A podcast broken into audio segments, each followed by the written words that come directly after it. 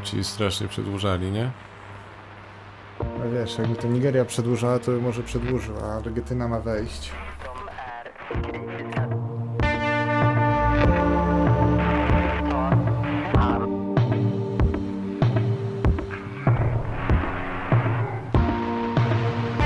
Dzień dobry.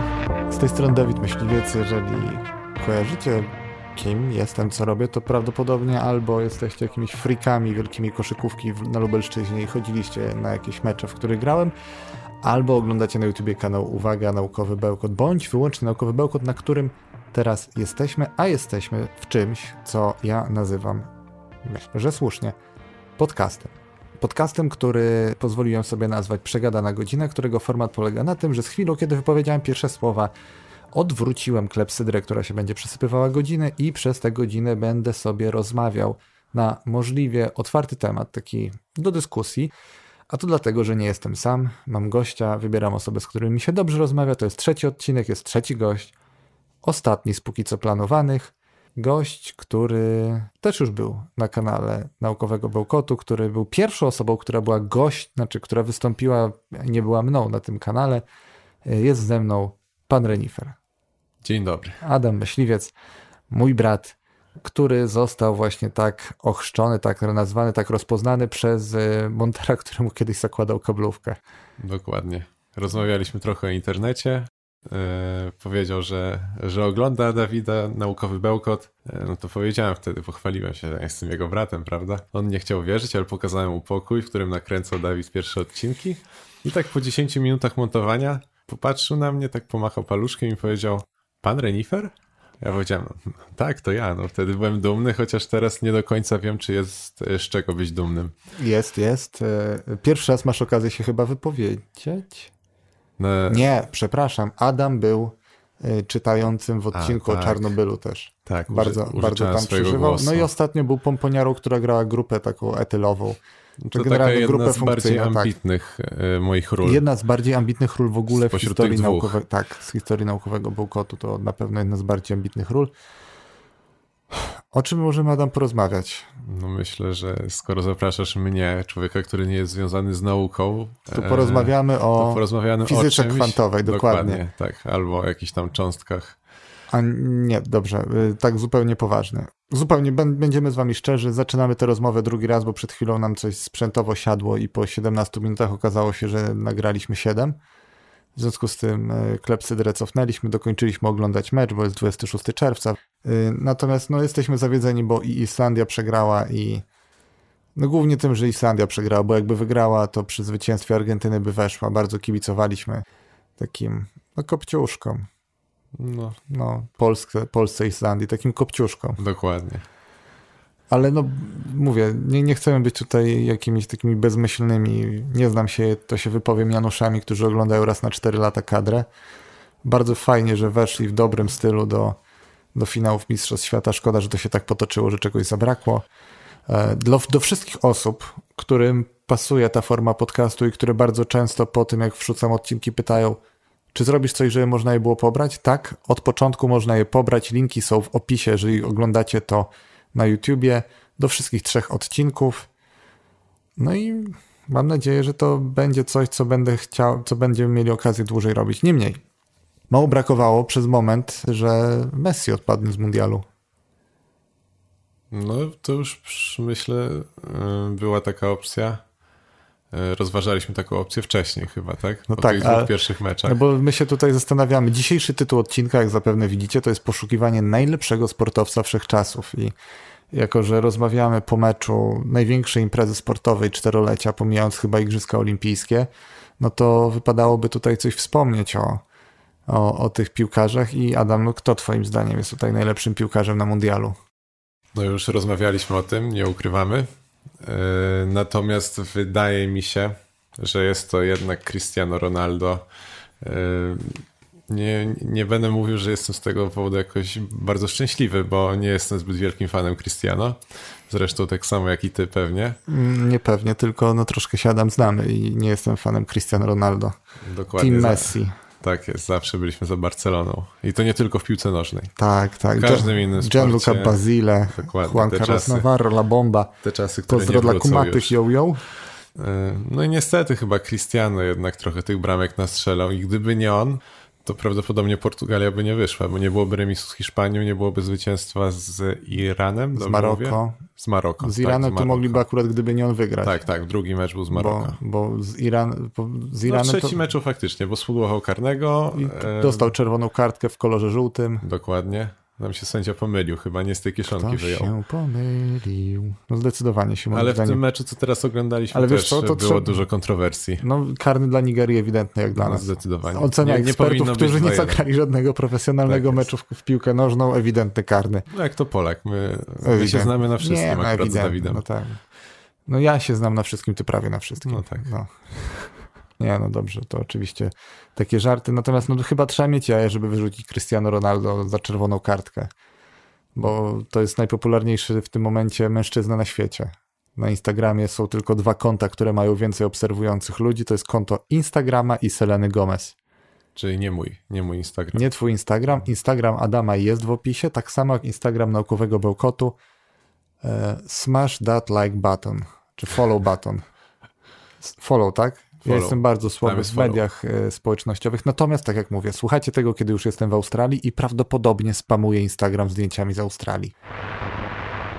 Jak zapewne zauważyliście, no to troszeczkę minęło już od mojego powrotu z Australii, kiedy wrzucam ten podcast, ale nic straconego, za parę tygodni będę w Korei. Także dalej można followować.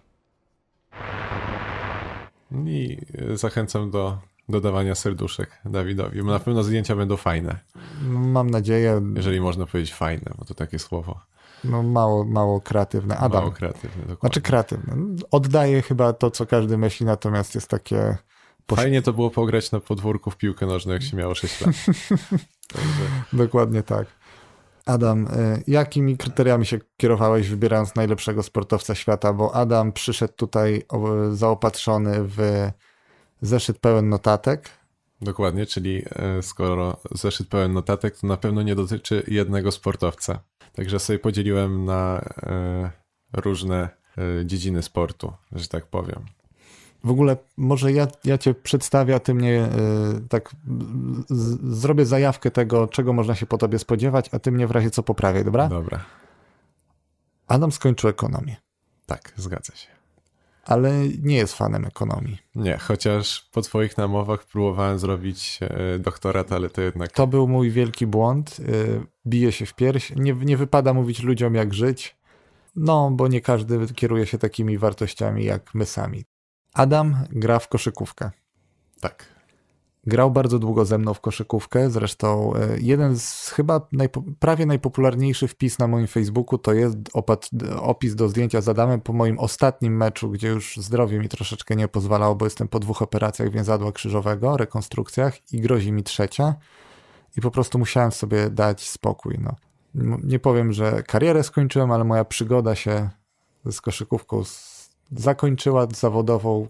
Mówię, kariery nie skończyłem, bo karierę to miał Jordan. Dokładnie. Przygoda, tak? Jak to Ja jeden z naszych przy- kolegów powiedział. Tak, pozdrawiamy, razie pozdrawiamy wpis, Rafała. e, Twój wpis był bardzo, e, bardzo taki dla mnie emocjonalny. No, nie będę ukrywał, że mi do tej pory, jak mam teraz okazję słuchać audiobooka, w którym jest opisane o, ewolucyjnie o tym, jak nasze kolana są predysponowane do urazów, to serce mi się kraja i tak średnio raz w miesiącu sobie myślę, a może jeszcze spróbuję, może jeszcze jedna operacja, rok powrotu, ale ludzie, już niedługo będę miał 30 lat, to już jest zbyt sfatygowany człowiek i Warto mieć dwie nogi wtedy jeszcze. no, znaczy nogi bym miał, najwyżej bym miał endoprotezę kolana, to jest chyba w tym momencie to, co może być najgorsze. Troszkę, no mniejsza z tym. Nie będę tutaj jęczał, że mnie boli. Ale no, masz wiele kategorii i wiem, że e, na początek się trochę pospieramy, bo zaczniemy od koszykówki z prostej przyczyny. Kiedy Amerykanie policzyli sobie, jaki jest najbardziej dochodowy sport na świecie, to wyszła im lista siedmiu najbardziej, gdzie na siódmym miejscu jest tenis. Roger Federer, znając ciebie, tu się W pojawi. Adam, zestawieniu na pewno tak, będzie. Adam bardzo mocno, bardzo, bardzo uczuciowym chłopcem o wzroście 2 metrów i 110 kg wagi jest. No teraz nawet trochę mniej. Tak, redukcja była. Tak. E, Na miejscu szóstym piłka nożna, na miejscu piątym futbol amerykański, na miejscu czwartym golf, na podium są wyścigi samochodowe na trzecim, boks na drugim i koszykówka na pierwszym. Oczywiście zaznaczamy, że y, do końca nie wiadomo, jaki był, jakie były kryteria. Co to znaczy, że ligi zawodowe, czy na przykład to były ligi zawodowe w Stanach tylko? Można tak przypuszczać. Czy na przykład na... wszystkie najwyższe ligi uśredniono, bo no, koszykówka jest dobrze płatna w Stanach Zjednoczonych, trochę pewnie w Hiszpanii, w Turcji, w Rosji. No, w tych lepszych ligach europejskich. W Chinach, w Chinach dużo zawodników do Chin idzie. No, nie bez powodu. Natomiast jakby dodać wszystkie zarobki piłkarzy, to podejrzewam, że nasza ósma Liga Mistrzów mogłaby trochę in minus wpływać. W Polsce jak można zarobić w Ekstraklasie? Adam grał w Ekstraklasie. Nie za dobrze. Zależy jakim się jest y, zawodnikiem, wiadomo, tak. no, gwiazda zarobi dużo, tak? Amerykanie, dobrzy Amerykanie też dużo zarobią, natomiast Polacy, no, różnie to bywa. W moim przypadku to nie były zbyt duże zarobki, ale cieszę się z tej y, możliwości gry. No ale tam w zestawieniu top ten akcji tygodnia raz byłeś. Byłem. Możesz dać link w opisie. Damy, damy. Jest się czym chwalić akurat, to tak nieskromnie no, wiesz co, powiem. Ja ci, ja ci bardzo zazdroszczę tego, bo zawsze możesz się pochwalić, że już wyżej w Polsce nie mogłeś, nie mogłeś zagrać. No nie mogę. To no. się zgadza. Chociaż z tym graniem to też trochę przesada, bo tam mm, no, tak dużo nie grałem, no ale jednak y, Każdy... swoje jakieś tam szanse miałem. Tak? To kto był najlepszym koszykarzem wszechczasów? Na 3-4. Bo wiem, kogo ty wymienisz i ja być może też bym go wymienił, ale żeby tutaj był smaczek w tej rozmowie, to ja będę y, na przekór szedł. Tak, bo... Dawid stwierdził, że będzie mówił odwrotnie niż ja. Także A przewidując, kogo ja powiem, Dawid powie kogoś innego teraz. Trzy, cztery. Michael LeBron James. Jordan. No i tu jest problem teraz. Dlaczego problem? Właśnie.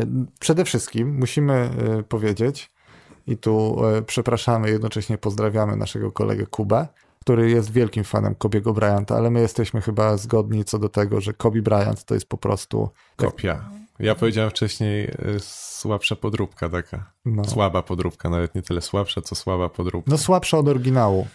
No, słaba podróbka to trochę za mocno chyba No, bo słabą podróbką to jest taki koleś, co na streetballu jest no, kozakiem i wszystkim sprzedaje łokcie i ma 1,70 m i, i się buja tyłem i próbuje ogrywać zawodników. W każdym razie, dla tych, którzy nie są fanami koszykówki, spróbujemy to maksymalnie skompresować naszą rozmowę.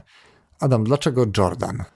Dlaczego Jordan? No jej chociaż, chociaż, jest mnóstwo. Chociaż mam wrażenie, że wszyscy pamiętają Szaranowicza Hey Hey to NBA, którzy no mnie dokładnie. słuchają. Mam nadzieję przynajmniej, że część pamięta i tak jak my sentyment do koszykówki, poza tym, że rodzinne mamy predyspozycje, to na tym budowała. Dokładnie. Przecież pierwsze mecze, jakie oglądaliśmy, to właśnie były e, e, drużyny Chicago Bulls, tak? Mhm na jedynce, później chyba na e, takiej stacji Wizja 1 było, tak? Też tak, później puszczali tak. mecze NBA i my siedzieliśmy w nocy, oglądaliśmy te mecze. E, no ale najbardziej zapadły nam w pamięci chyba właśnie mecze Jordana. I też nie ukrywam, że z sentymentu wybrałem e, jego jako najlepszego zawodnika, ale, ale uwaga, nie tylko z sentymentu, bo przemawiają za tym liczby osiągnięcia. Jak jego. my lubimy liczby. No dawaj. Znaczy ja trochę mniej, Dawid trochę bardziej, tak? Dawid miał właśnie opierać się na liczbach, to ja, ja mu trochę pomogę. Rzucę no tutaj liczb. odwrócimy rolę, bo ja mówię, ja, ja, jestem tutaj w opozycji, jestem taką polską opozycją, żeby nie wiem, co się nie będę zgadzał. Pomimo, że dałbym się namówić tak na zdrowy rozsądek. Dobrze, Dawidzie, proszę powiedz mi, ile mistrzowskich tytułów posiada Michael Jordan?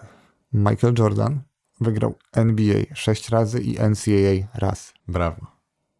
Trzeba dodać, że 6 razy na 6 prób. W sensie nie 6 prób, tylko 6 obecności w finale. finale tak. tak. Dobrze, to teraz twój faworyt. LeBron James, ile tytułów?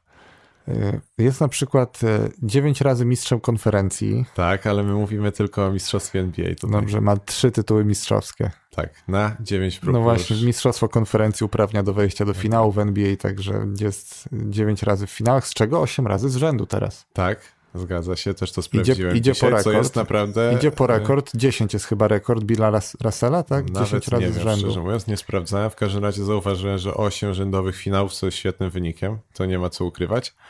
E, no natomiast ta skuteczność zwycięstw, no nie porównujmy Jordana do Lebrona jednak. Odwrotnie, Lebrona do Jordana. Ale, Adamie. Tak. Zauważ, kiedy Michael Jordan wchodził do finałów i te finały wygrywał. No już przechodziliśmy tą rozmowę kiedyś tam, kiedyś tam.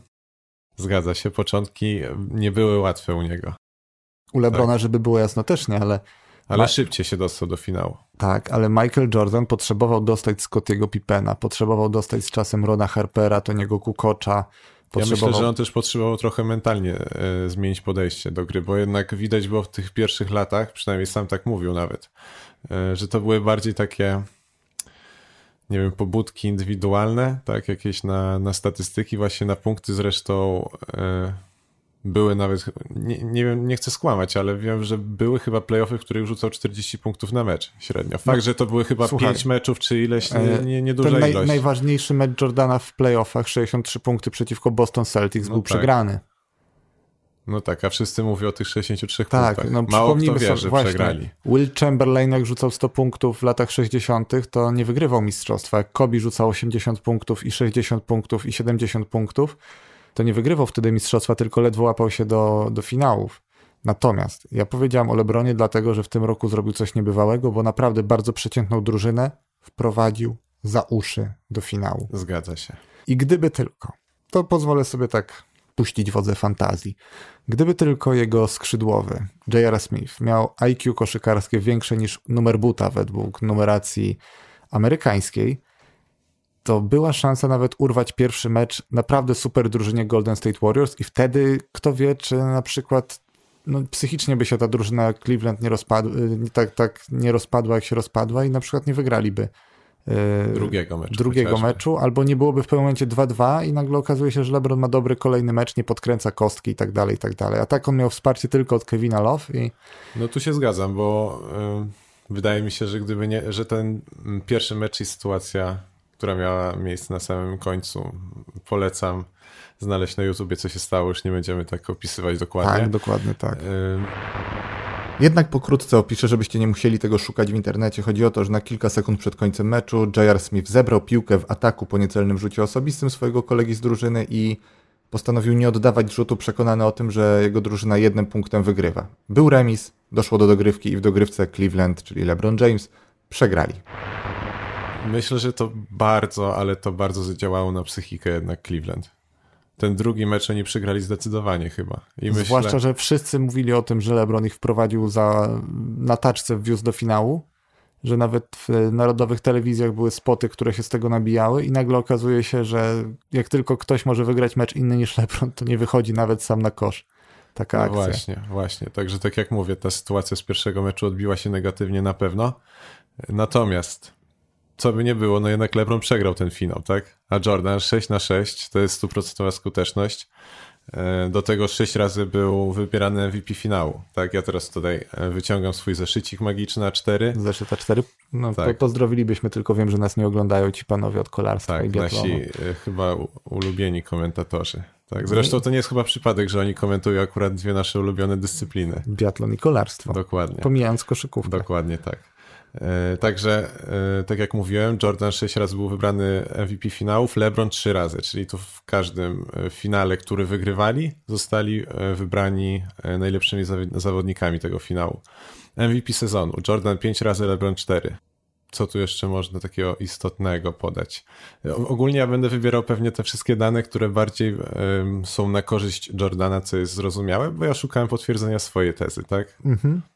E, najlepszy strzelec ligi. Jordan dziesięciokrotnie był najlepszym strzelcem ligi. LeBron ani razu, z czego e, średnia punktowa Jordana z, ze wszystkich meczów w jego karierze to jest ponad 30 punktów, dokładnie 31 punktu. Natomiast w playoffach ta średnia e, była wyższa o 3,3, także 33,4 Ale wiesz, że jak zaczniemy liczyć zbiórki asysty, to LeBron wypadnie tutaj lepiej w tych dwóch czynnikach i okaże się, że miał większy wpływ na resztę kolegów z drużyny. Zdaję sobie z tego sprawę, ale jednak mi się wydaje, że e, to, że Jordan jednak e, troszkę mniej dzielił się z kolegami piłką, to też było coś przez niego przemyślane, bo nawet przeanalizowałem to, e, że załóżmy u Lebrona, ilość asyst i zbiórek, głównie patrzmy na asysty, ilość asyst rosła w playoffach w stosunku do sezonu regularnego. Natomiast u Jordana było odwrotnie. Ostatnie trzy mistrzostwa, gdy grał, to w playoffach e, ta średnia asyst u niego spadała i to widocznie o półtorej asysty na mecz nawet. Tak, przeanalizowałem to, dzisiaj to widziałem. Wierzę, wierzę ci w to. Także myślę, że to też przez niego było no myślę przemyślane. Wiedział, że musi wziąć na barki grę, bo po prostu to jest jedyna opcja, żeby, żeby wygrać z drużyną Utah Jazz, tak? W 98, 97. Tak jak mówię, y, zupełnie od, odrzucając to, co sobie postanowiłem, że stanę tutaj w opozycji, takiej polskiej parlamentarnej opozycji, to bym się na pewno z tobą prędzej czy później zgodził. Przekonałbyś mnie do tego, ale... W ogóle, Dawid, jedna rzecz. Ja nie wiem, jesteś myśliwcem. U nas wszyscy są za Jordanem. Ja nie wiem, jak to możliwe, że ty bronisz Lebrona, ale okej, okay, Powiem dobra. ci jedno. Po prostu w, zacząłem się zastanawiać nad tym, co by było, gdyby postawić Jordana i Lebrona teraz jeden na jeden. Ciężkie porównanie, ja myślę, że jest... Wiem, różne epoki inaczej wyglądają. Jordan wyglądałby inaczej, gdyby grał dzisiaj, LeBron inaczej, gdyby grał Dokładnie. wtedy, ale ja, mi się wydaje, że jednak LeBron by tę rozgrywkę wygrał.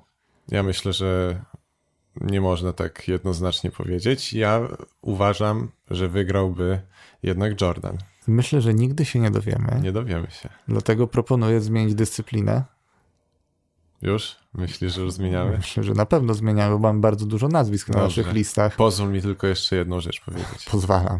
Jeszcze jedna rzecz, która świadczy o wyższości Jordana nad LeBronem i dlaczego LeBron nigdy nie będzie taki jak Jordan. Słuchajcie, w ogóle w komentarzach Team Jordan, Team LeBron. Tak. Hashtag. Nie ma Team Adam, Team David, tylko Team, team Jordan, Jordan, Team LeBron. LeBron. Chociaż, Zobaczymy. tak jak mówię, ja bym się dał normalnie przekonać, ale, ale no chciałem, żeby Adam tutaj trochę Adam najlepiej gra zawsze, jak się trochę go tak poddenerwuje. No, dlatego no, tak, też teraz chcesz chyba. Tak troszeczkę go próbuję dziubać. Do tego, tutaj taki, siedzę z takim patykiem i go tutaj boże, pożebrać. jeszcze tutaj jakiś wysunął. No wypal. E, dobra, najważniejsza rzecz. Jedna rzecz, która jest dla mnie no to numer jeden, jeżeli chodzi o różnicę między Jordanem i LeBronem. To jak LeBron gra w obronie, a jak grał Jordan w obronie. Jordan walczył i po jednej stronie boiska, i po drugiej, natomiast u Lebrona tego nie widzę. I chociażby przemawia za ten fakt, że Jordan był wybierany 9 razy do najlepszego składu obrońców NBA, LeBron 5 razy, co dla mnie jest i tak za dużo. Natomiast raz nawet Jordan był wybrany najlepszym obrońcą ligi i w zupełności się z tym zgadzam, bo potrafił przykryć każdego właściwie. Dobra, zgodzę się. Przechwyt, y, ten pamięt, bo uznajmy, że Jordan nie grał w Washington Wizards. Tak, tak, bo to była klapa. To jest jedyny znaczy, taki... klapa, to nie była klapa, ale uznajmy, że nie grał dla legendy dla Jordana, nie grał. Ja prawie płakałem, jak się dowiedziałem, że on idzie do Washington po I, całej karierze w Chicago. Naprawdę. I zakończył, on zakończył karierę, niedawno była rocznica rzutu nad Billem Russellem, y, Boże Billem, y, Brianem Brian. Russellem. E, I, I on wcześniej rzeczywiście zaliczył przechwyt, przechwyt jeszcze na Karlu Malon, czyli na liderze drużyny przeciwnej. Ale wiesz, e, LeBron też miał takie swoje akcje defensywne, które odwróciły losy finałów, na przykład ten blok na, na Igudali, e, Pamiętam chase down block, block. także on sam... też potrafi zagrać w obronie, ale rzeczywiście zgodzę się, że ale zauważyłeś, w dzisiejszych że... czasach gwiazdy są bardziej oszczędzane w obronie niż kiedyś. Dokładnie. Zauważyłeś, że... A to wszystko dlatego, że zawodnicy są niebezpieczniejsi z dalsza na przykład i trzeba kryć na całym parkiecie, a nie od piątego metra, tylko od ósmego niektórych. Możliwe, ale nie widzę czegoś takiego u Lebrona, że on walczy w obronie tak samo w sezonie regularnym, jak i w playoffach, a u Jordana to było. Zresztą nieraz się wypowiadali zawodnicy, którzy grali z Jordanem, że on nie walczył z nimi na statystyki, na cyferki, które my możemy zobaczyć później po meczach, tylko właśnie na boisku. Jeżeli chciał komuś udowodnić, że jest lepszy, to po prostu krył go jeden na jeden. Nie było tak, a po meczu zobaczysz, że ja mam, nie wiem, 10 asyst więcej i dwie zbiórki więcej, tylko zobaczysz na boisku. Ja cię pokryję tak, że, że, że nie rzucisz, nie wiem, 20 punktów, tak jak, nie wiem, jakaś gwiazda mogła rzucić 20 punktów, to on za cel sobie stawiał, żeby rzucić 10. To na przykład Gary Payton mówił że Jordan był takim gościem, że on chciał udowodnić to bezpośrednio zawodnikowi, a nie przez jakąś tam, nie wiem jak to powiedzieć nawet, rywalizację na, na punkty, na zbiórki, na statystyki ogólnie. A nie sądzisz, że jednak patrzenie na statystyki pozwalałoby jakoś tak bardziej obiektywnie to wyłonić, bo my tutaj, wiesz, przerzucamy się nie, no Dawid, no oczywiście, że tak. Ja bym ci mógł jeszcze parę statystyk przytoczyć tutaj. No ale fajnych. to wiesz co, to ja, to ja może powiem inaczej. To w takim razie, jeżeli mamy patrzeć na statystyki, to są inni zawodnicy, którzy są lepszymi sportowcami. Bardziej dominowali swoje czasy, swoją ligę, swoją dyscyplinę. Dobra. Na przykład Wayne Gretzky. Wayne Gretzky. Który grał w? Nazwisko mi coś mówi, natomiast Ciężko mi teraz powiedzieć, w co grał, ale jak powiesz, to pewnie skojarzę. Hokeja na lodzie. To nie kojarzę w ogóle. Hokeja na lodzie, on pochodził w ogóle z Białorusi, jego rodzina pochodziła, o. a reprezentował Kanadę. I miał na nazwisko grecki, tak. to ciekawe. Dobrze, ale pisało się przez TZ, K i Y. Mhm. E, no ale koleś w ogóle nie pasował wyglądem i posturą do, do hokeistów, bo ja może się mylę, ale akurat jak były igrzyska niedawno, to oglądałem hokej, to są raczej tacy sporzy goście, mniej więcej o twoich parametrach. No, Silni, brodaci. e, I, Nieskromnie mówiąc. i, I raczej tak to postrzegam. Może nie mają wszystkich zębów, ale za to mają dużo agresji i chęci walki fizycznej. Natomiast no, Grecki, jak zaczynał karierę w NHL, to miał 180 cm i ważył 75 kg, a jak kończył, to miał ważył 85 kg, czyli był taki filigranowy na boisku. No, 75 kilo jak zaczynał, 85 jak kończył. czyli zdał sobie sprawę, że musi przytyć Tak, trochę. tak, tak. E, Kolejnego koszykarza moglibyśmy pozdro- pozdrowić, który ma podobne problemy z przytyciem. No ale jeszcze mu się nie udało. No. Aż tak. Bartek, trzymamy kciuki. Tak jest, pozdrawiamy. Słuchaj, e, w, w, e, w hokeju jest coś takiego jak klasyfikacja kanadyjska, czyli zdobywa się, można strzelać golem, można zaliczać asysty, przy każdym golu jest dwóch asystujących, nie jeden, tak jak w piłkę nożną. O, Czyli jest podanie To do ciekawe. asystującego i ostatnie podanie do strzelca to są dwie asysty, czyli przy każdym golu są dwie asysty zapisywane. Ale jest coś takiego jak klasyfikacja kanadyjska, gdzie się dodaje gole do asyst.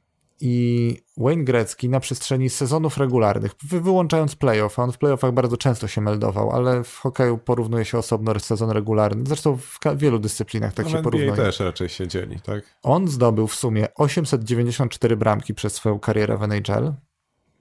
Zdobył 1963 asysty, co się przekłada na, 200, na 2857 punktów klasyfikacji kanadyjskiej i jednocześnie zaliczył 50 hat-tricków.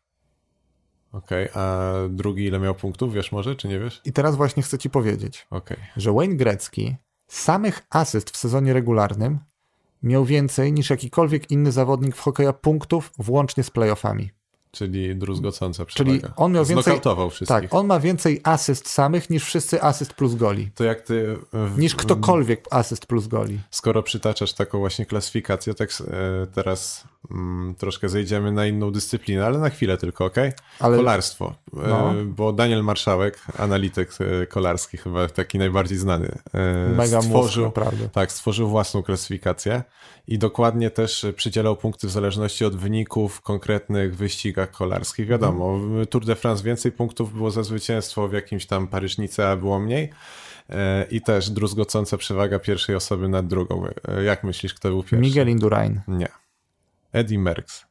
Aj Boże, zapomniałem zupełnie, że kolarstwo było też wcześniej. No Dokładnie. oczywiście, no kanibal przecież wygrywał Tak, wszystko. On, Wszystko, dosłownie wszystko. Ja z ciekawości sprawdziłem, co on wygrywał, bo nie byłem do On końca na- świadom. Wiedziałem, że miał trzy mistrzostwa, mistrzostwa świata on na którymś Tour de. France miał chyba wszystkie koszulki. Górala, Tak, sprintera Tak, jako i jedyny żółtą. w historii. Tak. Jako jedyny w historii. Natomiast ym, już nie wnikam, jak tam punktację przydzielał Daniel, Daniel Marsz Marszałek.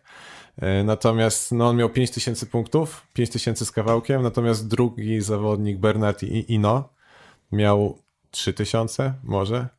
Oj, to Także- będzie ciężko to pobić. To powinniśmy właśnie o Edym Merksie tutaj rozmawiać, a ja zupełnie, przyznam się, zapomniałem o tym, że można jeszcze go uwzględnić w tej klasyfikacji. Jestem niegotowy na Edego Merksa. A ja też nie wiedziałem o tym. Wiesz co, Natomiast ja- przypadkowo zupełnie trafiłem na tą klasyfikację i właśnie przeczytałem trochę. Właściwie on każdy wyścig wygrywał. Także Mhm. tutaj nie ma co za dużo mówić, po prostu kosił wszystkich.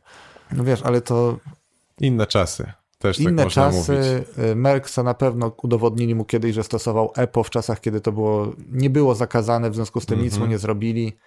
Natomiast gdzieś tam miał jedną taką No i e, słuchaj- sprawę jakąś dopingową chyba, tylko on twierdzi, że go oszukali, tak? Bo we Włoszech go nie lubili i nie dopuścili go do Giro dzięki temu. No, No. ale to można tak No ale mówić, słuchaj, tak? to, no właśnie można mówić. E, Eddie Merckx nigdy nie wystąpił na przykład w teledysku Nickelbacka. Wayne Gretzky wystąpił Okej, no to wygrywa. w Rockstar. No to już jest ten, już ten Nie no, Grecki, więcej. słuchaj, Grecki jak kończył karierę, to miał 61 rekordów, posiadał w NHL. Był posiadaczem 61 Ale te rekordów. statystyki, co przytoczyłeś, naprawdę druzgocące. No, fakt, I że on ma robią więcej... wrażenie. Wie, tak, no wiesz, te wszystkie medale Phelpsa, oczko Phelpsa, to też trzeba brać na to poprawkę, bo, bo w pływaniu można zdobyć całą furę medali. Tak, tam A w jest hokeju- tyle a tych w hokeju dystansów, wszyscy- sposobów tak. y, pływania, stylów w sensie, no tam naprawdę hokeju- można zdobyć mnóstwo. w hokeju to nie jest takie proste. Zresztą a propos prostości, to ja mam też inną klasyfikację. Wcześniej wymieniałem najbardziej dochodowe dyscypliny. Pomyślałem, że można na przykład e, sprawdzić, jak- jaki jest najtrudniejszy sport na świecie. Jaki jest według Ciebie najtrudniejszy sport na świecie? Ojej, to teraz zagwozdkę mi dałeś. Jaki byś typował, tak zupełnie z czapy? 5 sekund mi daj. Raz, dwa, Ja bym powiedział, że jeździectwo, bo ja na konia to bym nie wsiadł nigdy. Ale spróbuj o tak obiektywnie pomyśleć. Podpowiem ci, ESPN przygotował takie zestawienie 60 dyscyplin. Na ostatnim miejscu, na 60 jest łowienie ryb. W sensie, że Są zawody w łowieniu najłatwiejsze, ryb. tak? tak i to jest najtru- najłatwiejszy ze wszystkich sportów. Nie mam pojęcia. Nie chcę strzelać. Mm, Na 20 miejscu jest kolarstwo. Piłka nożna jest na 10. Tenis jest na 7 znowu. Koszykówka jest na czwartym. Czyli co, y, futbol amerykański? To jest trzecie miejsce. To blisko byłem. Ale coś Hokej takiego... Wayne'a Greckiego, czyli Drugi mamy pewnie. jest drugi. Pierwszy Dobra. jest... No co? No mów, bo nie wiem. Boks? No oczywiście. Najtrudniejszy? No i tutaj myślę, że chyba nie ma, nie ma nawet o czym dyskutować, że boks jest najtrudniejszym sportem, bo wymaga i zwłaszcza na tym najwyższym poziomie i w ciężkiej wadze, wymaga siły, wymaga wytrzymałości, wymaga techniki, wymaga sprytu, wymaga gibkości, wymaga reagowania. Jeszcze jest, nie można mieć, jeszcze trzeba mieć fizyczne predyspozycje, bo niektórzy mają szczękę z kryształu i ich łatwo znokautować, a niektórzy mogą, wiesz, przyjąć bombę na, na, na potylicę dosłownie i nic im się I nie nic. dzieje. No. No i wszyscy mówią, że największym y, bokserem w historii był kto? Mohamed Ali zapewne. No a ja właśnie tak patrzę w statystyki i nie, no bo wiesz, my rozmawiamy o Jordanie, ważne jak kończył. Mohamed Ali swoją ostatnią walkę przegrał, zresztą on przegrywał walki. Mhm. Ja, oczywiście nie, nie, nie, nie styl tutaj, natomiast ja się tak zastanawiałem, jak można wyliczyć, jaki bokser mógłby być najlepszy w historii. No i tak liczbowo to najłatwiej powiedzieć ten, który najwięcej wygrał i najmniej przegrał. Dokładnie. Ja sobie wypisałem kilku bokserów, którzy na przykład nigdy nie przegrali walki. Mhm. I Są byli tacy? mistrzami świata, są. Y, Pierwszy na przykład z takich, których mam na mojej liście, to jest niejaki Ginny Barry, który walczył w wadze koguciej w latach 90., 1890 Okej. i wygrał 59 walki, 9 razy zremisował. Takie czasy.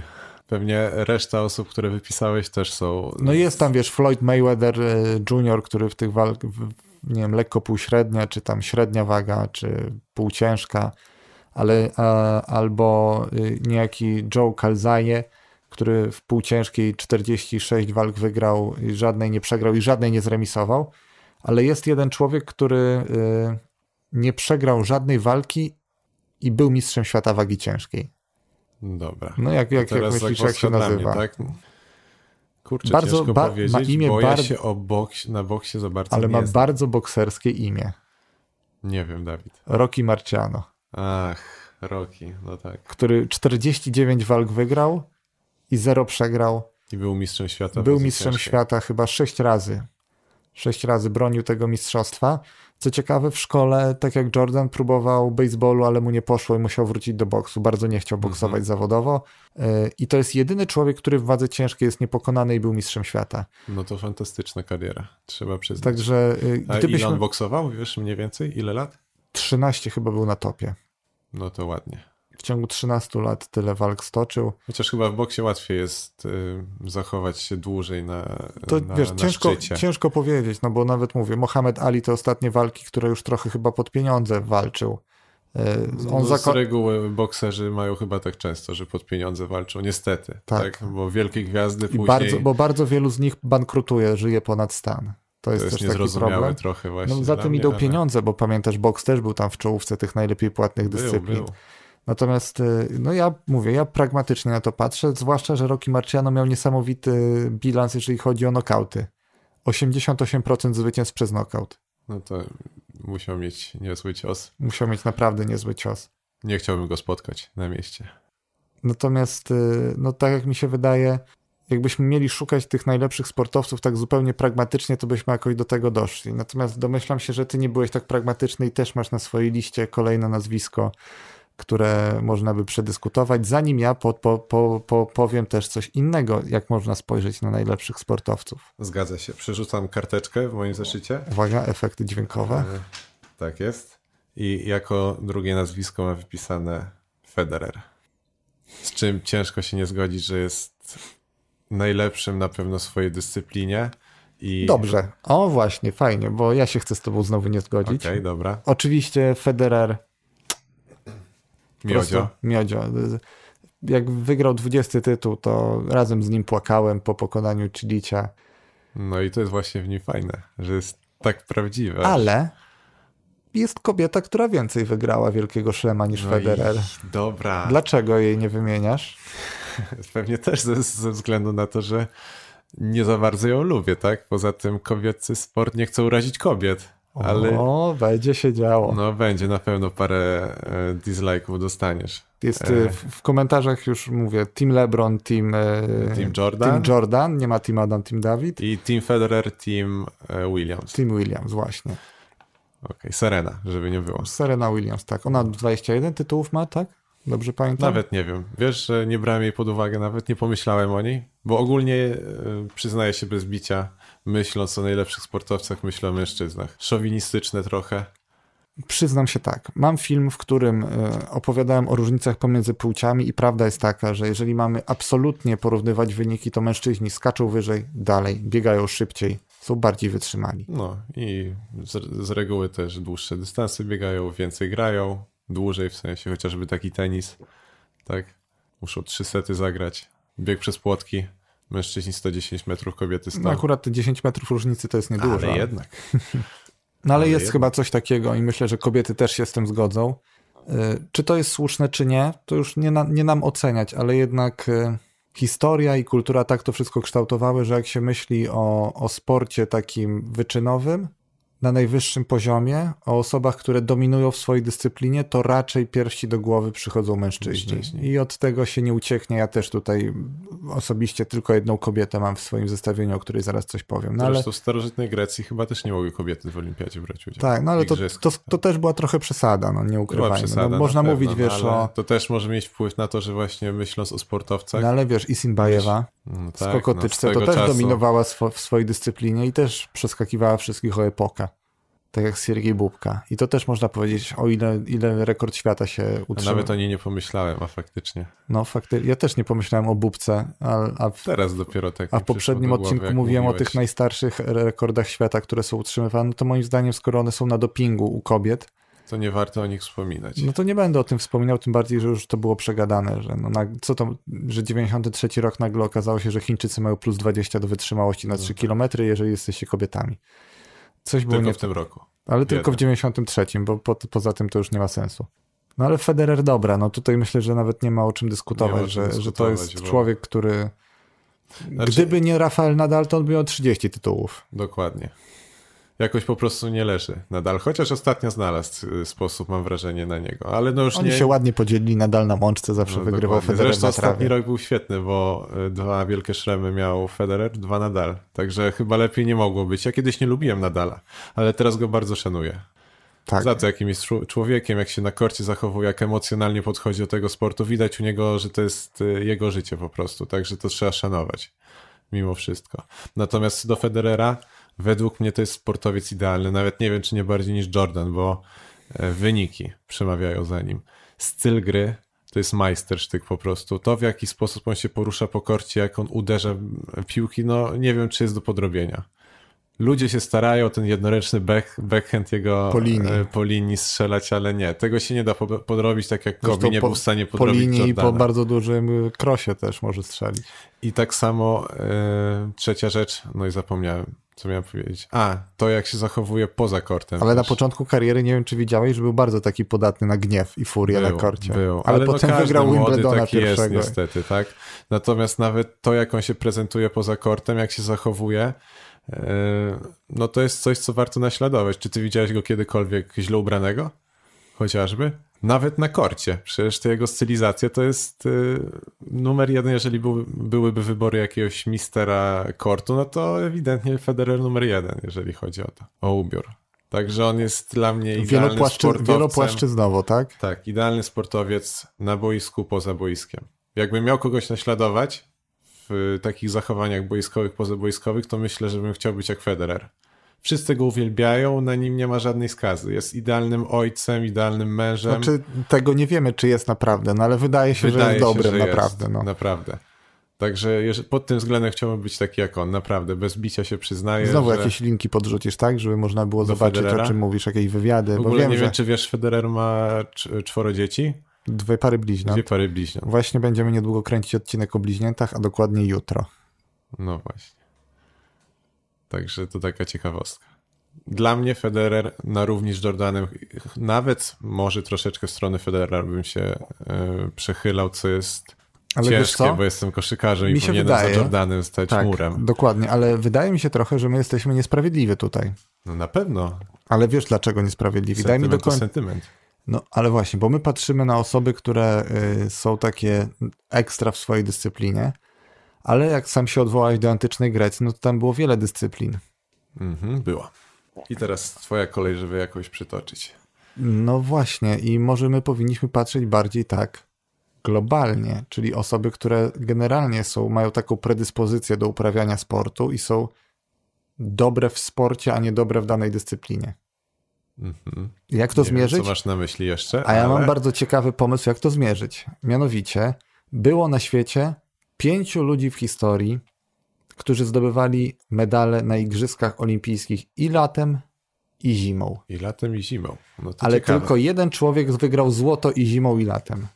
I to jest niejaki Eddie Egan z USA, który w 1920 roku zdobył złoto w boksie, Mhm, dobra. a 12 lat później zdobył złoto w czwórce bobslejowej jako rozpychający. O, proszę bardzo. Czyli nie dość, że i, na, i w zimie, i w lecie, to To- do tego uprawiał najtrudniejszy według Amerykanów sport. Tak. Boks. Tak, boks. No, w latach dwudziestych to dodajmy, że na olimpiadzie w tamtych czasach mogli startować amatorzy tylko. Czyli y, profesjonaliści, ci mistrzowie świata wtedy nie startowali. Zresztą bardzo długo było tak, że najpierw ktoś zdobywał medale w boksie, taki Gołota, czy właśnie Cassius Clay, później nie Muhammad było, Ali. nie wprowadzili e, zgody na uprawianie, na, na start w Olimpiadzie 92 dopiero, tak? Tak. Bo pamiętam chyba wtedy właśnie pierwszy W raz Barcelonie Dream Dream Team, Team e, przyjechał. z Jordanem zresztą ekipy. Tak, ale wiesz co, ten człowiek naprawdę był ciekawy, bo czwórka, bo teraz bardzo często jest przejście ze sprintu do bobslejów. Jest bardzo wielu sprinterów, którzy, zresztą ostatni przypadek taki, e, sprinterki na 400 metrów, nie pamiętam w tym momencie, e, Richards Williams, e, Tania Williams może, która wygrała, znaczy miała medal i 400 metrów i potem w bobslejach rozpychała w dwójce kobiecej. No to powiem ci, że ciekawe. I bardzo często sprinterzy przechodzą do bobslejów jako rozpychający. Natomiast z boksu, gdzie ciężko jest po, połączyć boks z taką No, słuchaj, surową szybkością. mówiłeś, że, boks to jest mieszanka Tak, ale, ale wiesz, tak, z taką surową prędkością. No, wyobraź sobie, że, żeby Usaina Bolta na przykład wyposażyć w rękawice i on byłby dobry w boksie? Nie, ale e, rozpychać bobsleigh to by dobrze rozpychał. Mógłby dobrze rozpychać bobsleigh.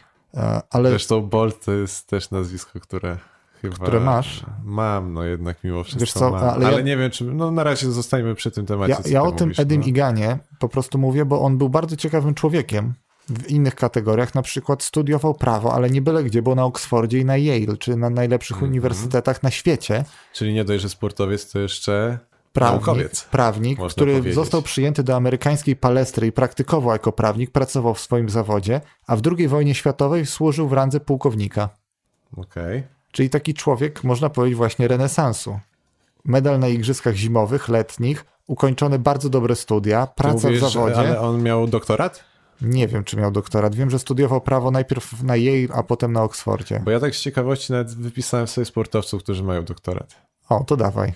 No, tak e, nie wiedziałem, jak połączyć sport z nauką za bardzo. Pierwsze, co mi przyszło, przyszło do głowy, tak na chłopski rozum.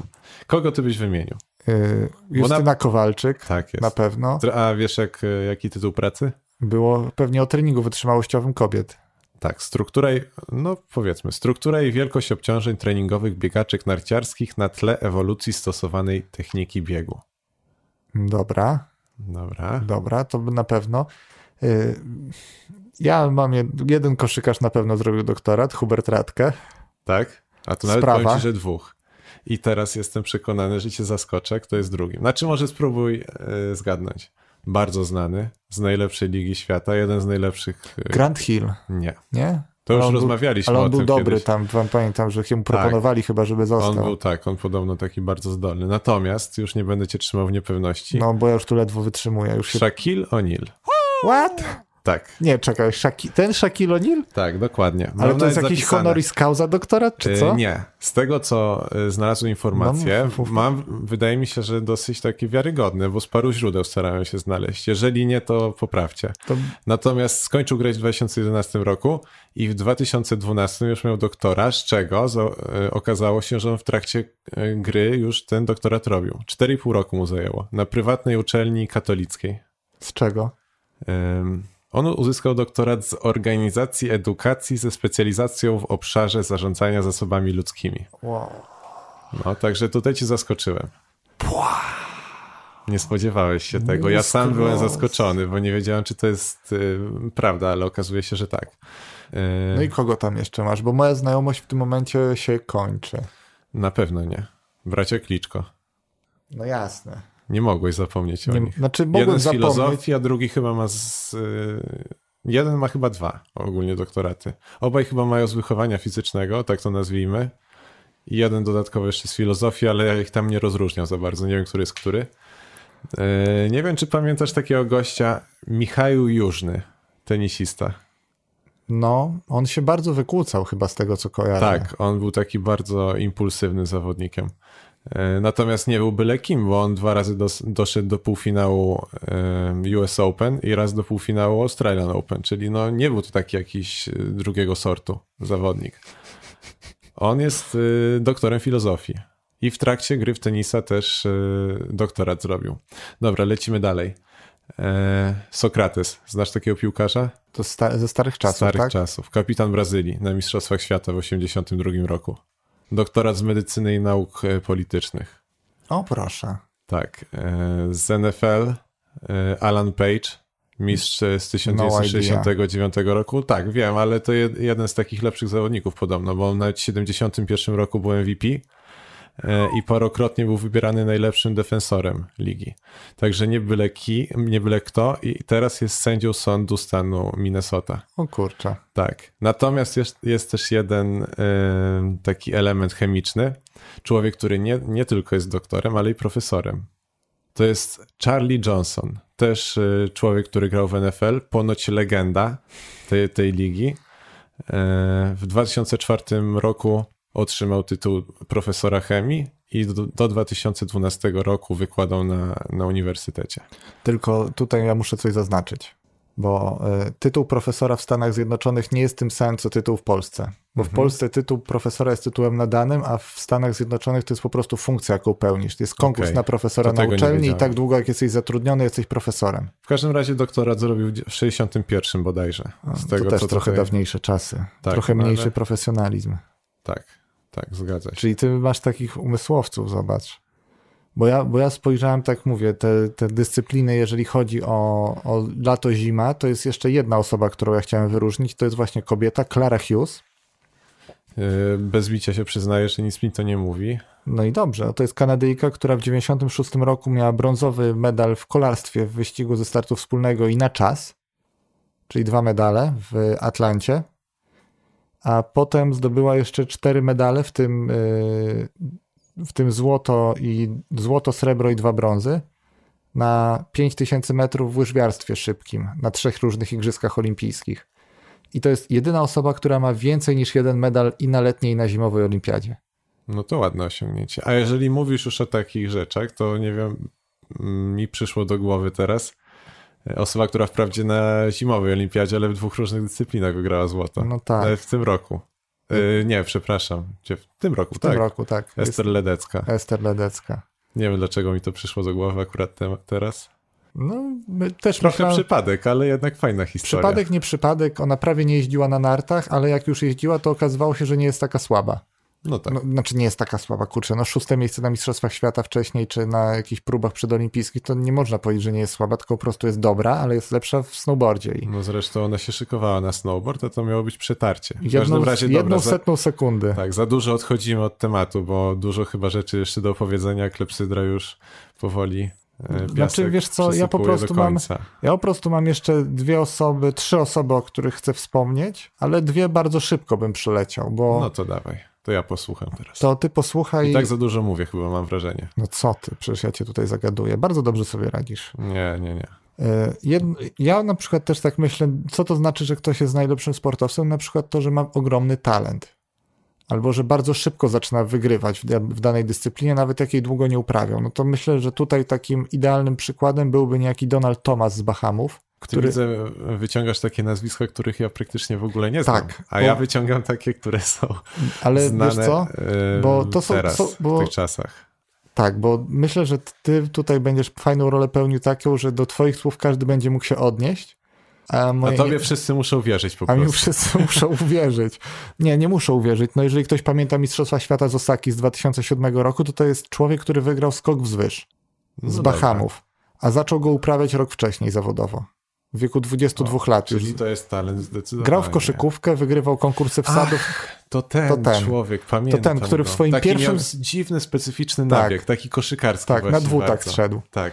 I, I on pierwszy skok w życiu wskoczył przez... Y, założył się, że przeskoczy przez poprzeczkę na 1,98 m i przeskoczył potem mu podnieśli na 2,6 przeskoczył, a potem na 2,13 i też przeskoczył. I dopiero I on 2, złoty medal wy, wygrał? Tak. Rok o, po proszę, tym, jak zaczął trenować, jak, rok po tym, jak zaczął profesjonalnie trenować skok wzwyż. I co, a wcześniej grał w kosza. się działo z jego karierą? Nie wiadomo? Y, na igrzyskach w Rio chyba był siódmy. Wygrał parę razy, czy tam zdobywał medale w igrzyskach wspólnoty brytyjskiej, czyli tych Commonwealthu. I ma całkiem dobry rekord życiowy z zeszłego roku, nie, sprzed dwóch lat, bo teraz mamy 2018. Ma 2,37, ale wielkich sukcesów już nie odnosił. I ja zawsze... pamiętam skoczka Stefana Holma. To Właśnie było... o to chodzi, do tego dążyłem, że zawsze zestawiano tak Stefan, Stefan Holm, który jest nieduży i bardzo dużo ciężką pracą i techniką nadrabia, jeżeli chodzi o skok mm -hmm. wzwyż. I przychodzi, wiesz, Donald Thomas, który go ogrywa po roku trenowania. I teraz pytanie. Ktoś kto... może powiedzieć, że to jest nie fair. Ktoś może powiedzieć, że to jest nie fair, a ktoś może. A ja zapytam, czy to nie jest właśnie oznaka tego, że to jest wielki sportowiec. Może no nie tak, będę no. się kłócił, że największy w historii, ale no ma niezwy... niezwykłe predyspozycje. A druga osoba, zanim oddam Tobie głos jeszcze i, i potem ja pozwolę sobie e, prze, po, powiedzieć ostatnią, która moim zdaniem jest bezdyskusyjnie największą, tak patrząc na liczby, okay. ale...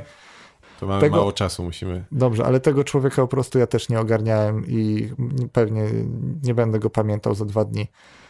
E, Jahangir Khan. No to ja na pewno, ja, ja już go nie pamiętam. To powiedz mi, jakie, z jakiego kraju to nazwisko ci brzmi chociaż. Jahangir? Jahangir Khan. No to prawie dobrze wymówiłem. E, Jahangir Khan. Hongkong jakiś. Nie, Jahangir Khan jest palestyńczykiem. No, albo miałem mówić, że właśnie tam te rejony ewentualnie. I on, on gra w squasha. O. I w tego squasha w zawodowych turniejach najwyższej rangi był niepokonany przez 5 lat i 8 miesięcy, wygrał 555 meczów z rzędu. Okay. I to jest chyba najdłuższa seria w takich y, rozgrywkach, gdzie są mecze, gdzie zawodnik był niepokonany. 555 spotkań z rzędu. To jest e, zakładając, że sezon NBA ma 82 mecze, do tego jest pierwsza runda 4, druga runda 4, finał konferencji 4 i finały 4, czyli mamy 16, to mamy tak jakby przez, przez 6 lat był niepokonany ponad w NBA. No i takiego człowieka powinniśmy wybrać najlepszym sportowcem. Nie powinniśmy wybrać najlepszym sportowcem. Ja ci powiem, kogo powinniśmy wybrać najlepszym sportowcem, bo mam to policzone, bo ktoś to za mnie policzył, bardzo miły. Dobrze. Ale najpierw ty mnie spróbuj zaskoczyć, bo może też go znasz. Ale raczej tak. go nie znasz. Raczej nie, mało no, kto go w Polsce zna. ustaliliśmy, ty wybierasz takie osoby, których... Yy których no ja raczej nie znam, tak? I bardzo dobrze, bo ja będę mówił o osobach, które, które są znane, ty o osobach, które są nieznane. No Natomiast na mojej liście i znowu to jest sentyment. Rafał Majka. Nie no, gdzież tam. E, w ogóle tak. Team Jordan, Team LeBron i my bardzo kibicujemy polskim kolarzom, ale Adam zdecydowanie bardziej Rafałowi Majce, ja jestem zdecydowanie bardziej chyba za Michałem Kwiatkowskim. I co, i tu też Team y, Kwiatek, Team Majka? A co, każdy może wpisać kilka no hashtagów pod swoim komentarzem. Ale to hashtagi, może w jednym komentarzu dwa hashtagi, że na przykład Team LeBron, okay. team, team Kwiato albo Team, team Jordan, Team Majka. Y, team, a Team Williams, Team Federer. Team Federer, no. Dobra. Natomiast ja mam człowieka, którego ubóstwiam po prostu, jako sportowca też. Zimowa dyscyplina. Ole, ole, ole ej, dokładnie. Ole Einar Bierdalen. Pyk, tyle powiem. Jedyna osoba, która z nim może konkurować, to jest Furkat. Natomiast jeszcze nie dorósł, jeżeli chodzi o osiągnięcia, ale trzeba brać pod uwagę, że w ciągu najbliższych lat chyba pobije ilość e, zwycięstw e, Bierdalena. Więc e, Ole Einar Bierdalen, biorąc pod uwagę zimowe dyscypliny, ja tutaj spieszę z wyjaśnieniem. Oczywiście Adam to zaraz mógłby powiedzieć, ale przecież ja będę spijał śmietankę. Okej, okay, no. Będę jak coś, to będę Ma poprawiał. najwięcej zwycięstw w zimowym Pucharze Świata. 94 dokładnie. 94, z czego, co ciekawe, właśnie tutaj zdobywa zdecydowanie punkty za multitasking, z czego 93 w biatlonie, a jedno Właśnie w biegach nie płaskich. Wiem, nie wiem, czy, czy to jest policzone w tym moim zestawieniu. Chyba jest, Chyba wiesz? jest, no. no. E, pamiętam ten Czyli sezon, nie pamiętam, który... bez karabinu po prostu. Tak, biatlon to polega na strzelaniu i bieganiu, a biegi płaskie tylko na bieganiu, jak sama nazwa wskazuje. Bierdalen tak dominował w biegów na początku tego stulecia, na przełomie wieków, że był w stanie wygrać też z zawodnikami bez karabinów. Fakt. Ja widziałem ten bieg. Pomogła mu pogoda, która się zmieniła. E, Widziałeś ten bieg? Oglądałeś? Oglądałem go. no proszę. I wiem, że pogoda pomogła, bo zmieniły się warunki, a on biegł wcześniej, jako że nie miał punktów, to biegł jeszcze w dobrych warunkach, potem padał śnieg, ale wygrał. Tego mu się nie zabierze. Natomiast bardzo y, bolało mnie, że w tym samym roku startował w Mistrzostwach Świata w biegach płaskich Mhm. I sytuacja była identyczna, to znaczy zmieniły się warunki na trasie biegu i Mistrzostwo Świata w biegach płaskich wygrał wtedy inny norweski biatlonista, Lars Berger, Tak, też Struś znany nam pędzi bardzo wiatr. dobrze. y, który pozbawił tym samym miejsca Bierdalena w sztafecie norweskiej i Bierdalen, no może nie wygrałby biegu płaskiego wtedy, ale miał szansę pobiec w sztafecie, sztafecie norweskiej, która by przywiozła medal y, z biegów płaskich i on by miał medal w biegach płaskich. Dobra, dobra, to jeszcze tak szybciutko trochę statystyk, okej? No i ma żonę bardzo z dużymi sukcesami. Tak jest. Dobrze, bo przesypuje się y, Tak, nam tak, powoli, tak. to masz jeszcze półto, pół minuty, żeby Dobra, powiedzieć. Medale olimpijskie, 13 medali, 8 złotych, 4 srebrne, 1 brązowy, medale Mistrzostw Świata, 45 medali, 20 ale, ale, złotych, stop, stop, 14 stop, stop. srebrnych, 11 brązowych, ale Mistrzostwa Świata są Właśnie. rozgrywane co rok. To jeszcze raz Wyłą- przeczytaj ile medali, bo ci 45. Yy, natomiast w porównaniu do Furkada, tak, bo musimy jakoś porównywać z kimś Mhm. jednak. No to Furkad ma 70 zwycięstw, czyli na razie 24 mniej, ale można przewidywać, że raczej to pobije chyba, prawda? Zgodzisz się ze mną. Natomiast nie, Nie, wydaje wiem, ja mi liczę się... na braci B, że oni obronią honor norweski. Wiesz dlaczego? oby, Bo Oby. y, Ole Einar Bierdalen, wszyscy, którzy oglądają biatlon, powinni zobaczyć biatlon. To jest człowiek, który wygrywał bardzo długo przede wszystkim. Tak. Bardzo On wygrywał w... Słuchaj, i tu ci powiem, w- wejdę w słowo, Mhm. muszę, żeby szybciej to skończyć. Yy, Bierdalen, o, żebym tu znalazł tylko, kurczę. A tak, sześć razy był e, numerem jeden w Pucharze Świata, sześć razy był drugi i raz był trzeci. Natomiast Furkat siedem razy z rzędu jest pierwszy i raz był trzeci. Ale Furkat, y, Bierdalen miał taki brzydki zwyczaj, że przed Mistrzostwami Świata na przykład odpuszczał. Tak, właśnie miałem się cię spytać, czy mi się tylko wydaje, że Nie. on bardzo dużo biegów Bardzo odpuszczał. dużo odpuszczał. Bardzo dużo. Wtedy wygrywał Rafael Poiré, wtedy wygrywał Sven Fischer. Fischer. Tak jest. Jeszcze Tak. tam był jakiś Rosjanin, nie, nie pamiętam jak się nazywał. W każdym razie właśnie tak mi się wydawało, że... Krugłow? Nie wiem, nie wiem, ale on no faktycznie, on dużo, dużo odpuszcza. Dużo odpuszczał. Natomiast Furkat nie odpuszcza raczej. Furkat Chyba, że jest chory. Tak. Nawet jak jest chory, to nie odpuszcza. Tak. Biegnie. Także to trzeba wziąć pod uwagę. No dobra. To Twój jest typ i kończymy. Na, znaczy ja mówię, dla mnie Bierdalen zdobywa nawet nie tyle tymi liczbami, tylko że on potrafił w wieku, nie wiem, 30 ilu lat, 7, 8 wygrać Igrzyska Olimpijskie i w wieku No 40 właśnie. lat przed swoją publicznością nagle z nienacka zupełnie, gdzie miał przeciętny sezon, wygrać Mistrzostwo Świata. Wytrzymać po prostu taką presję, Dokładnie. gdzie było widać po twarzy, że to jest człowiek, który już swoje To wybiegał. jest człowiek sukcesów po prostu. No, swoją etyką pracy i zachowaniem. No, No, ma swoją mi się, ciężarówkę. wydaje, że, mi się wydaje, że nie ma osoby, która by go nie ceniła jako sportowca. Wśród tych, którzy naprawdę na, na biatlonie się znają. No w ogóle chyba na takim sporcie zimowym nawet. No ale Adam, my tutaj gadu gadu, a ja wiedziałem, że mam w rękawie asa, który właśnie w tym momencie, kiedy nam wybiła już jakiś czas temu godzina, zakończy dyskusję. I tym, tak, ale no mówiłem, kończymy temat, czyli ja powiedziałem, że godzina wybije i o nim powiem. Sir Donald Bradman, Nic mi to nie mówi. który w latach dwudziestych grał w krykieta. Okej. I to będzie ten najlepszy sportowiec? Bez dwóch zdań. Dobrze, to słucham dlaczego. W krykieta jest coś takiego jak średnia punktowa. Yy, Nie będę tutaj tłumaczył zasad krykieta, bo podejrzewam, że pomimo iż o tym poczytałem, to sam dokładnie nie wiem. Chodzi o to, że bronisz tak jakby słupków, ktoś ci rzuca na te słupki, chce je ro- rozbić, w sensie przewrócić słupki, które za tobą stoją, a ty musisz taką specjalną de- deseczką, przepraszam, jeżeli ktoś gra w krykieta, ale to upraszczam, wybić piłeczkę. Je, dopóki ona nie jest złapana, to możesz zrobić tak zwane przebiegnięcia od słupka do słupka wzdłuż linii. Coś To już podobnego. jest zbyt skomplikowane, no Tak, okej, coś dobra. podobnego do baseballu, tylko z dużym uproszczeniem i gra się Ze tak naprawdę de, de, deseczką, no mniejsza z tym. I w, licząc ile masz tych przebiegnięć, dzieląc przez to, jak często byłeś wyautowany, dostajesz średnią punktową.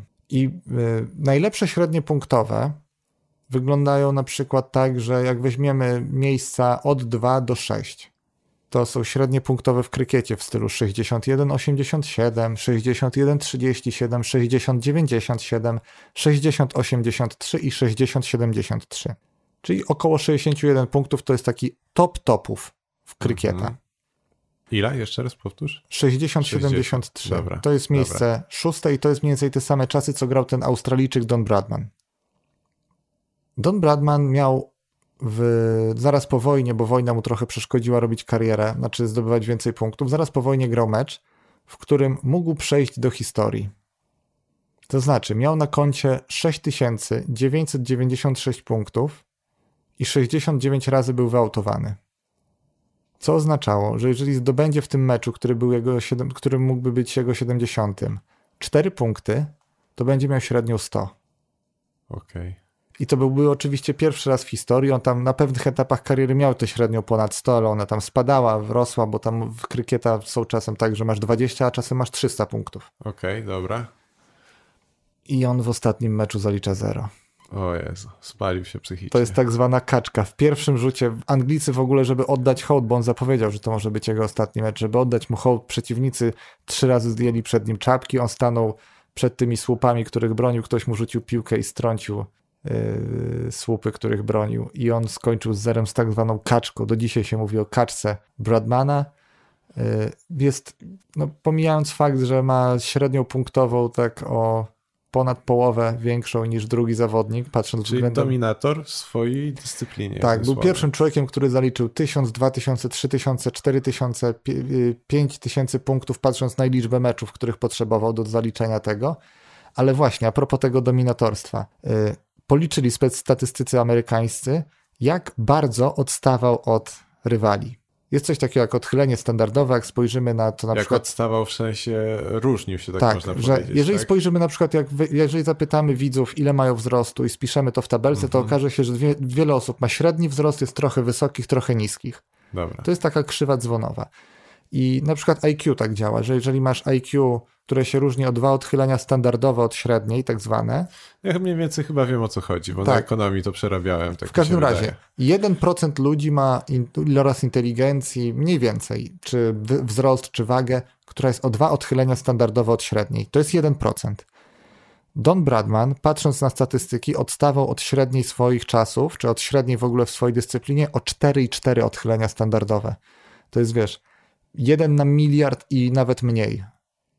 No w samej faktycznie. tylko dyscyplinie. 4 i 4. Ale jest pierwszy w tej kategorii. Natomiast y, myślę, że można zamknąć tę dyskusję. Pewnie nikt nie wygrał, bo to chodziło o to, żeby się trochę ciekawostkami tutaj poprzerzucać okay. i podyskutować na ten temat. Drugi w tej klasyfikacji jest Pele, który odstawał statystycznie według amerykańskich statystyków od innych piłkarzy o 3,7 odchylenia standardowego. Trzeci jest Ty Cobb, baseballista, który odstawał od 3,6 odchylenia standardowego. Potem jest e, Jack Nicklaus, który jest golfistą i odstawał od 3,5 odchylenia standardowego. I klamrą będzie piękne zamknięcie, że piąty jest Jordan od 3,4 statystycznie. Także dlatego tak Czyli od razu zaznaczy, dlatego od razu zaznaczyłem, że dałbym się przekonać, bo po Dobrze. prostu liczby jednak mówią, że to on przerastał swoje czasy bardziej niż LeBron swoje. Czyli uważasz, że moje typy były słuszne? Zdecydowanie tak. Zdecydowanie tak. A... wybrałem takich, którzy i tobie pasują. Tak, nawet. już bardzo długo mówimy, także Adam. Po pierwsze dziękuję, że byłeś, po drugie przypominam, Instagram Adama jest w opisie, Instagram Naukowego Bełkotu też jest w opisie, będą zdjęcia z Australii. Y, na koniec, co byś polecił tutaj, żeby zostawić po sobie słuchaczom? Czego słuchasz, oglądasz, czytasz? Y, dwie rzeczy mogę polecić. Tak? Jedną, którą ty mi poleciłeś, mhm. jest to książka. Y, krótka historia prawie wszystkiego, tak?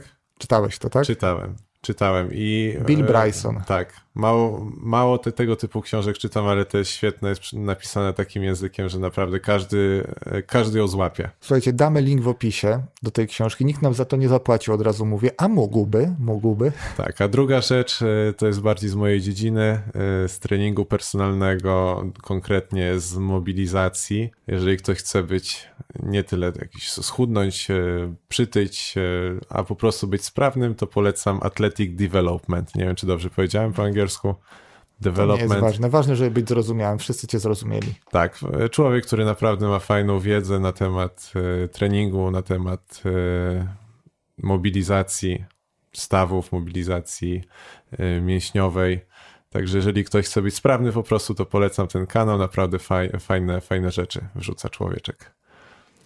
A ja się zastanawiam, co polecić, bo ty poleciłeś książkę i mi też teraz do głowy wpada książka, którą mógłbym polecić ale chyba polecę jednak e, popularno-naukowy kanał na YouTubie Kasi Gondor.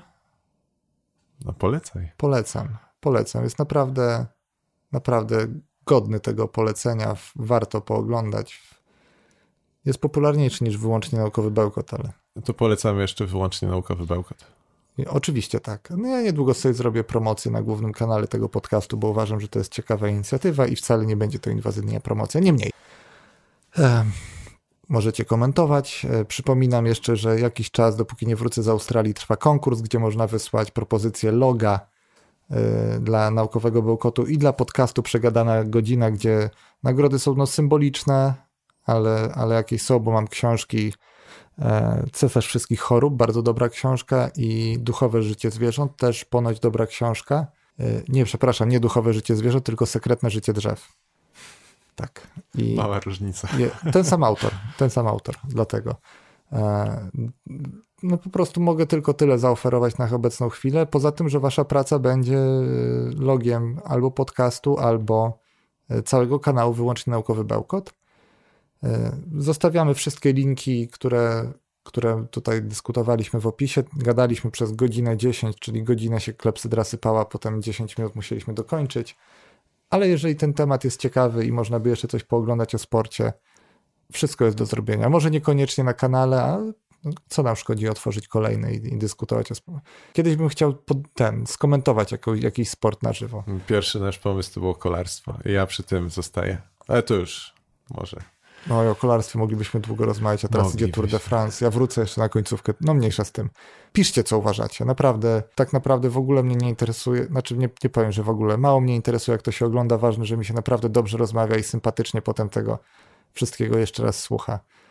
I widzę w tym potencjał taki, że jeżeli nie będzie to powiedzmy komercyjnie do sprzedania, to na pewno dla mojej psychiki, jakiejś tam ambicji robienia czegoś, co mnie rajcuje, jeszcze jakiś czas będę to robił. Póki to się nie zmieni. Ja mam nadzieję, że się nie zmieni, że będzie tylko ciekawiej. Bo gości mam super. Dziękuję Adam, że byłeś ze mną. Ja również dziękuję. E, no i ja mówię tak jak zawsze. Do zobaczenia, do usłyszenia.